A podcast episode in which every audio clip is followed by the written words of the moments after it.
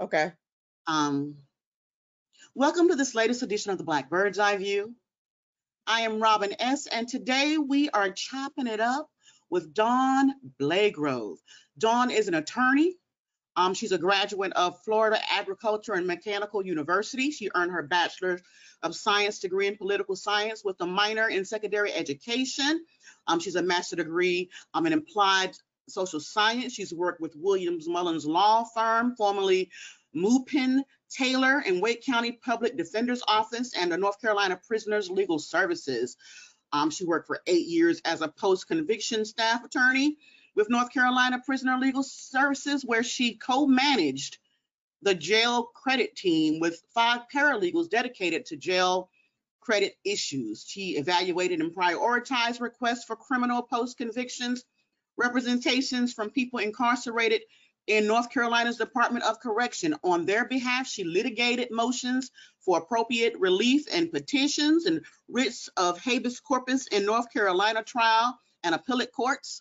Um, Blagrove has served as an adjunct professor for the um, community justice system of Fayetteville Technical Community College. She's taught courses that include interviews on um, interrogations and um, introduction to criminal justice. She's also a proud co-sponsor of the Capital City chapter of the Jack and Jill of America. And the way that I met her is she's the executive director of Emancipate North Carolina. And for these reasons, I am deeming her a subject matter expert. And today we're gonna talk about the current climate surrounding um, this pending lawsuit um, against R P D in the city of Raleigh um, that stems from thirteen Black people be, being arrested and charged with trafficking heroin using um, fake evidence. Are you familiar? Welcome, welcome, first and foremost, welcome. Thank you, and thank you for having me. And yes, I am familiar with the case. All right, then. Um, just, just to give everybody a, um, a just a little history. I am new in um, Dawn's universe. We literally just met a couple days ago because I went to a panel discussion that was hosted by Emancipate North Carolina, where District Attorney Lorrin Freeman was one of the people sitting on the panels. Um, and there she was um, under fire um, from several of the community members who literally have had bad experience with the Wake County District Attorney Office. Um, just out of curiosity, have you had any experience with the Wake County District Attorney Office in terms of what's happening right now? Yes, yes, I have had, um, I deal with, in my work as an advocate, I, I deal with uh, the Wake County Public, uh, Wake County uh, District Attorney's Office quite frequently, um, sometimes uh, intimately. Uh, As a matter of fact, the morning of the morning of the forum, I had been in Wake County Court uh, getting some charges dismissed for another um, advocate out of Fayetteville who was arrested at um, the General Assembly uh, when she was trying to give public comment at a committee meeting.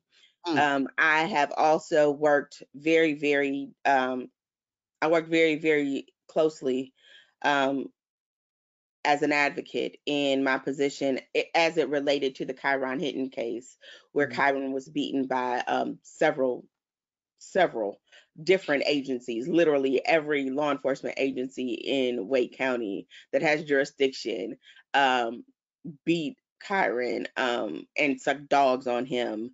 And uh, was, I played a role in helping Lorrin understand that it was necessary to file some charges in this case. Um, I have no doubt in my mind that were it not for a strong um, public outcry um, about this, that about Kyron's case, that no charges would have ever been filed. Um, I think that additionally, I've been involved with um, a woman who last summer was, she and her daughter had a gun pulled on them by a white racist young man wearing a MAGA hat uh, who yelled racial slurs at them through uh, at a stoplight and pointed a gun at them.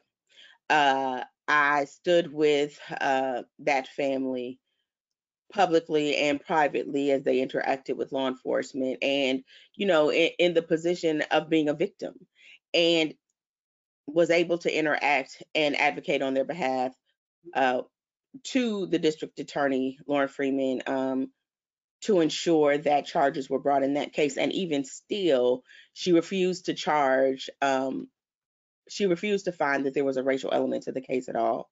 And so would not use the, uh, the um, hate crime statute that North Carolina has on the books to enhance the, uh, the sentencing.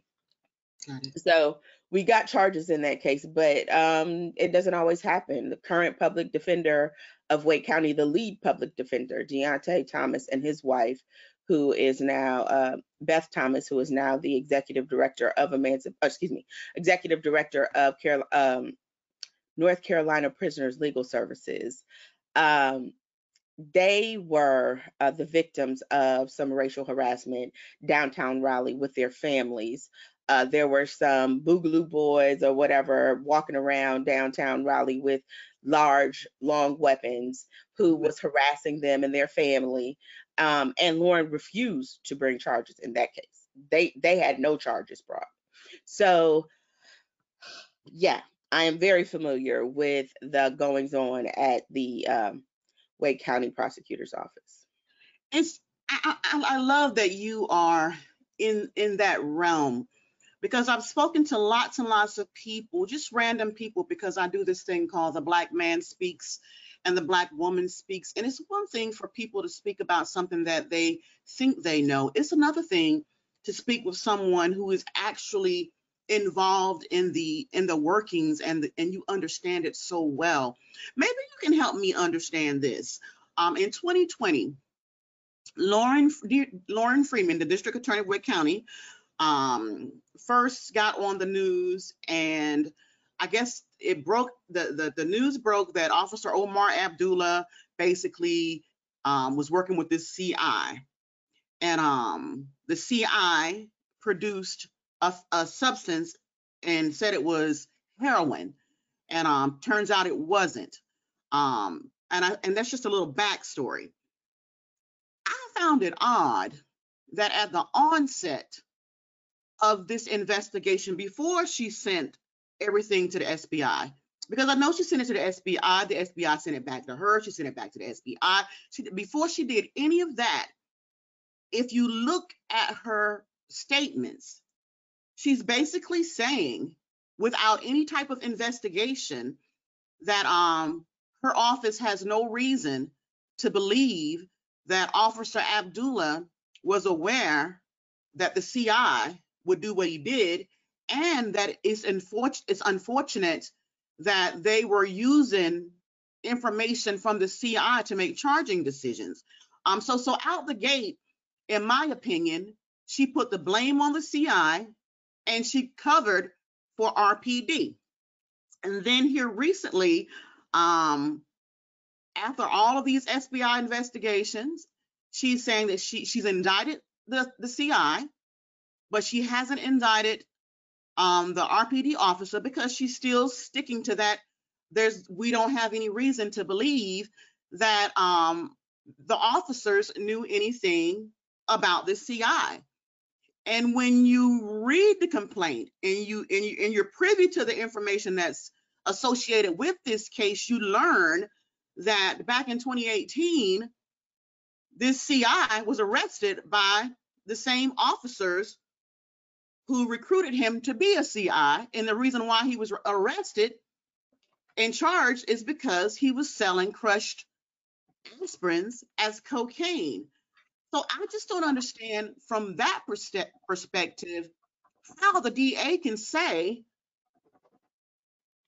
that R P D was not aware of it. And, and if hypothetically speaking, R P D really wasn't aware of it, how is it still not the responsibility of R P D? That is the million dollar question, right? um, so let's just be clear. Okay. Uh, Lorrin Freeman has a record, an indisputable record of giving the full on benefit of the doubt to law enforcement. Um, if you will recall, one of the questions that was posed at the forum was whether or not she believed it was necessary to have a separate group of public, def or excuse me, a separate group of prosecutors to prosecute law enforcement related issues that mm-hmm. was separate from the main office of the public defender, uh, excuse me, of the prosecutor. And right. here's why, because there is clearly a bias that exists with Lorrin as it relates to law enforcement, particularly to the Raleigh Police Department. Now, I believe that this is not necessarily a bias because that that is that is promulgated from a deep belief in law enforcement, as much as it is from from understanding the political fallout that comes from not appearing to be pro-cop, okay? Um, so I think that your your assessment of what she was saying um, in that initial statement and how that initial statement has not changed, has not changed to reflect new information as it is come as it comes in is um, is astute, and I think it's also incredibly accurate. Lorrin Freeman has a demonstrable bias towards believing and towards credibility of law enforcement, particularly R P D. That's number one. Number two, uh, because of the work that I do, I am able to have a voice often that folks who are practicing in Wake County courts on a regular basis do not always have, for fear of retribution, retaliation against their clients, against their cases. Um, and as a result of that, um, I'm sometimes privy to information um, from inside the courthouse that that others are not. One of the things that I know um, that I have heard from multiple sources is that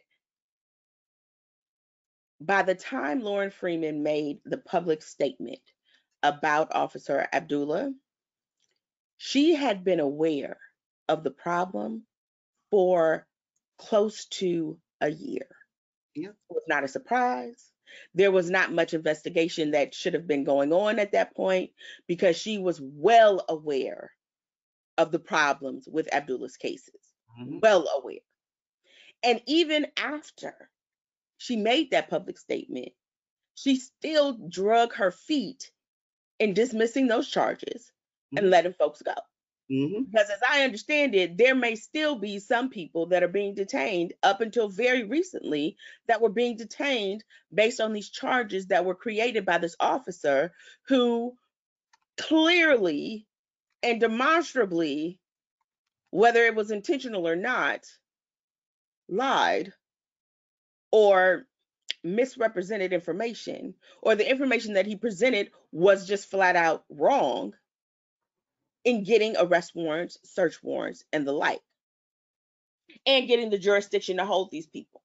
So in theory, once Lorrin Freeman found out that there was a problem with the credibility of this investigating officer, she should have and had an obligation to dismiss any charges this officer was was was associated with and start those investigations anew.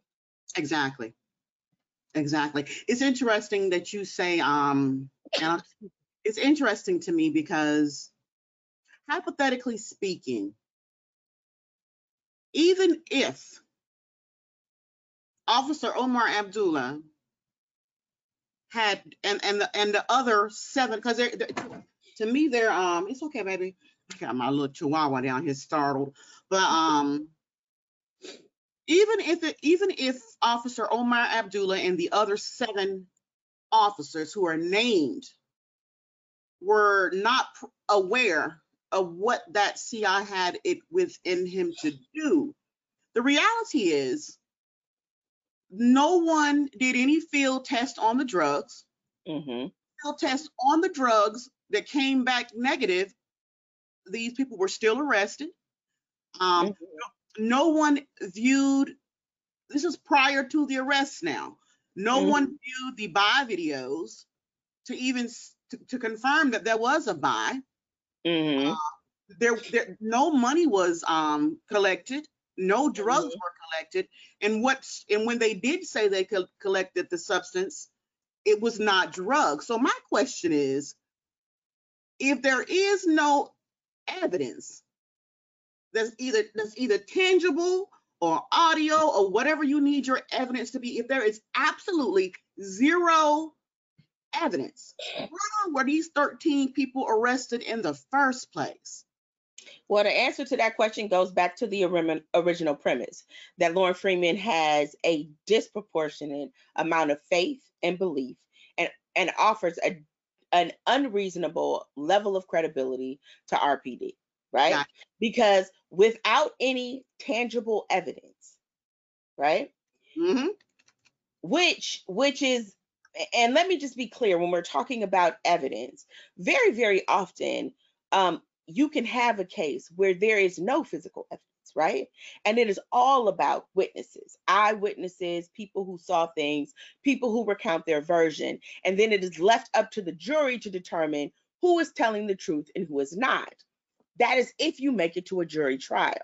However, in instances of charging, and this is why it's so important for your viewers to understand the importance of the district attorney's office and why it is so important that you have the right person in that office, because if you do not, you end up with absurd results.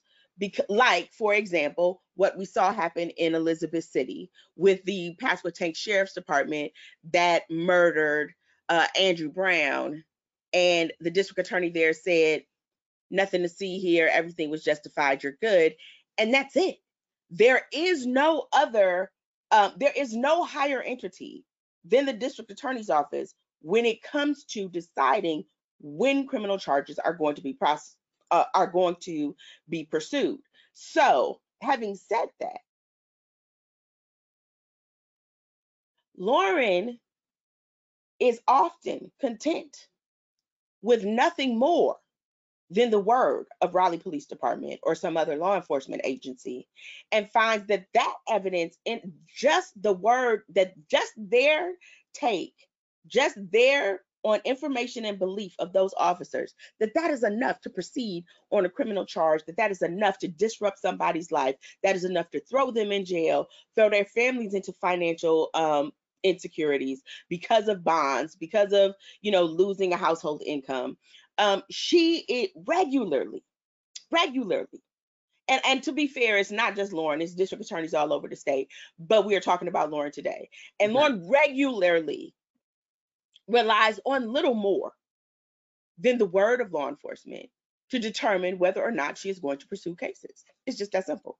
Interesting. Well, what about if you get past whether or not you you, you knew that they, they knew that they knew the C I, you get past the fact that Lorrin is who she is. Um, you and I spoke uh, before, and I'm gonna read what I have in my um, upcoming article for you, because to me, this is just the bottom line and the end of story. Furthermore, this is what's written. Furthermore, if Raleigh, North Carolina is a municipal corporation organized by charter under Chapter one sixty A of the North Carolina General Statutes, and the community, I mean, in the city of Raleigh maintains and operates the Raleigh Police Department, and the employees of R P D are agents of the city of Raleigh, and is responsible for the appointment, the training, the supervision, the promotion, and the discipline of the police officers, doesn't it follow that the legal responsibility for the um, R P D officers, for C Is, for any employee of the Raleigh Police Department, isn't that responsibility, doesn't it fall at the feet of the city of Raleigh under state laws for negligent acts and omissions of R P D in the course of their in employment? How is it that she can overlook that? That's like a rule in their book. How, how, how am I not looking at this right? So, okay, this is where my legal expertise is going to come in a little bit, right? Because what you are talking about is negligence, right? So our criminal justice system has two sides. It has a civil side and it has a criminal side, right? Okay? Lorrin Freeman deals with the criminal side. okay? The civil side is all handled by the city. But what, I'm, I don't mean to interrupt, but wouldn't the actions of the police officers make it criminal? Or is that, am I looking at? Well, no, you are, no, you're right. No, and it is confusing, and, and you're right. The actions of the officers would make it criminal, but the district attorney is the person who ultimately decides if there are criminal, if there has been criminal activity, and mm. there is no one else who gets to determine that. So you can end up with the absurd result that Lorrin Freeman says there is no criminal activity, there are no charges that are warranted for R P D, and on the civil side, the the civil courts could rule that the city of Raleigh was negligent in the way it oversaw these officers and is therefore responsible financially for the harm that they caused. You could end up with those two scenarios. You end up, we, we see that happen all the time. For example, with Breonna Taylor's family, where we saw the city have to pay her family because there was negligence, but mm. then there were no criminal charges. Mm-hmm. Because the people, the, the, two, the two sides of the law, the criminal side and the civil side, function primarily independent, right? So mm-hmm. the civil side, for example, and, and now that doesn't mean that there, there is some solid wall between the two, because make no mistake, if you have a civil case where you have criminal charges and criminal convictions, that is going to be further evidence of negligence in your civil case, right? And, and vice versa. If you get a civil, like if you, if the district attorney brings criminal charges and you get a civil settlement, finding that the city was negligent as, um, as the entity that is responsible for the behavior of R P D, that would also be evidence in your criminal trial, okay?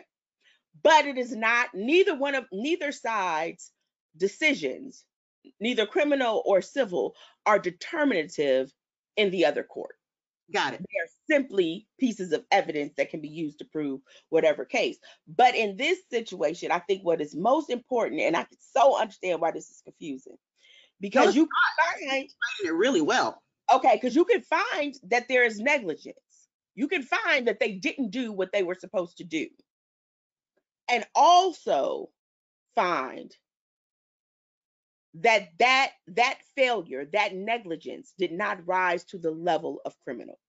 Mm, now, right. Let me just be clear about this. That is the thing that can happen. But for anyone who isn't a cop, it is a thing that almost never happens. Let's just be clear, right? Mm. Very, very rarely um, are you able to succeed in a civil litigation against a private citizen where there is not corresponding criminal litigation. Got it, it just doesn't happen. The reason that it happens here, though, remember, because we talked about it was political, is because of the damage that it does to the civil litigation for the city of Raleigh. Mm. If there are criminal charges, right? Because mm. if Lorrin Freeman says on the record she believes that these officers' behavior rose to the level of criminality, rose to the level that they broke the law, then that creates a whole different dynamic in your civil litigation and exposes the city, because, okay, the, the municipalities have a thing called sovereign immunity. Mm-hmm. Right? Thing called sovereign immunity.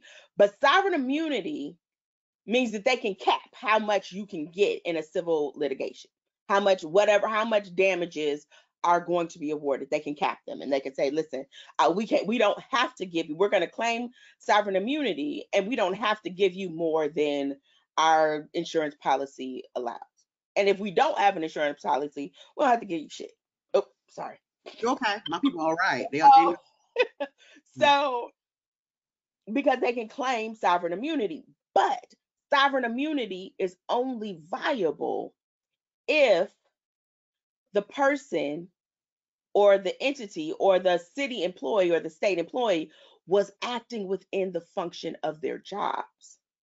Okay. Mm-hmm. If, however, Lorrin brings criminal charges, then it's much easier for you to prove that they were not acting within the the function of their ministerial duties, means the duties of their role. They were working outside of their role as a city employee, which lifts the cap of sovereign immunity. Got it. Okay. So long story short is, it's about money. I got you. I got you. You make such good sense. Um, now when you stop and think about the complaint, and I don't know if you, I'm, I'm sure you have, um, had access to, to read what's, what, what, who's saying what. Um, Raleigh police department, Raleigh police officers are flipping on Omar Abdullah because if because because if you read it, and like like like a very smart person I know always says, read um, forensically. If you read it, this is what it looks like to me. And, and, and you tell me if if if this is is there a reason why Lorrin Freeman would want to go this route instead of just doing the right thing. So Lorrin Freeman has asked um, if anybody, if any other um, if any of the men who were arrested or anyone involved would be willing to testify against Omar Abdullah. Not the other police office, but, but specifically Omar Abdullah. Um, and, and, and she said that if no one was going to come forward and testify against him, then she was gonna go ahead and drop that and go ahead and indict the C I. So I got to thinking about that thing, Dawn. I got to think about like now why, because I like to think about the why of things. Because if you can understand the why of things, it to me it, it lets you feel it more as a person than the what of a thing. But um, I thought to myself, so, someone said she, what she's gonna do is she's gonna flip the C I. I said, well, the C I don't need no flipping. The C I already a crackhead, and the C I is already a crook. So the C I is already a hot mess. So this is what I think is gonna happen.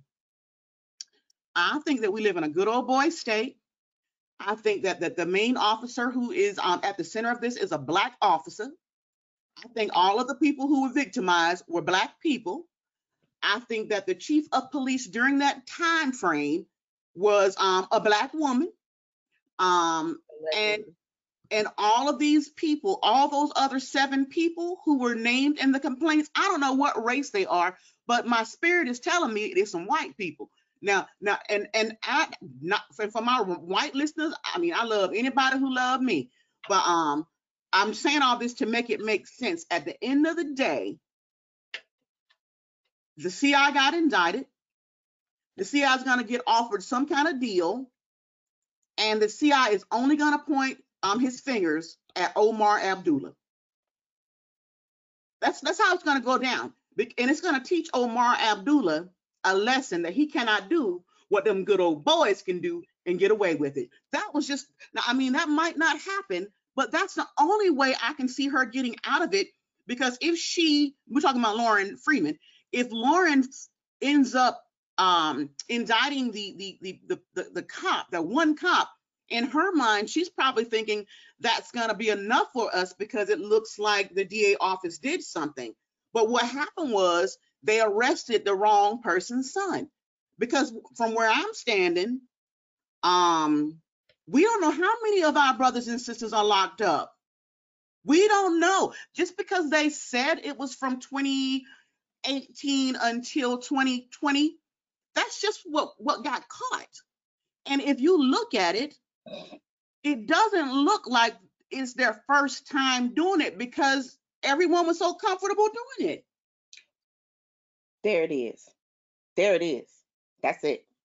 Um, so I think that your assessment is dead on, uh, except that I don't think that they, I don't think that this is some shell game that Lorrin is, or some chess, chess game that Lorrin is playing in order to make her case against Abdullah stronger.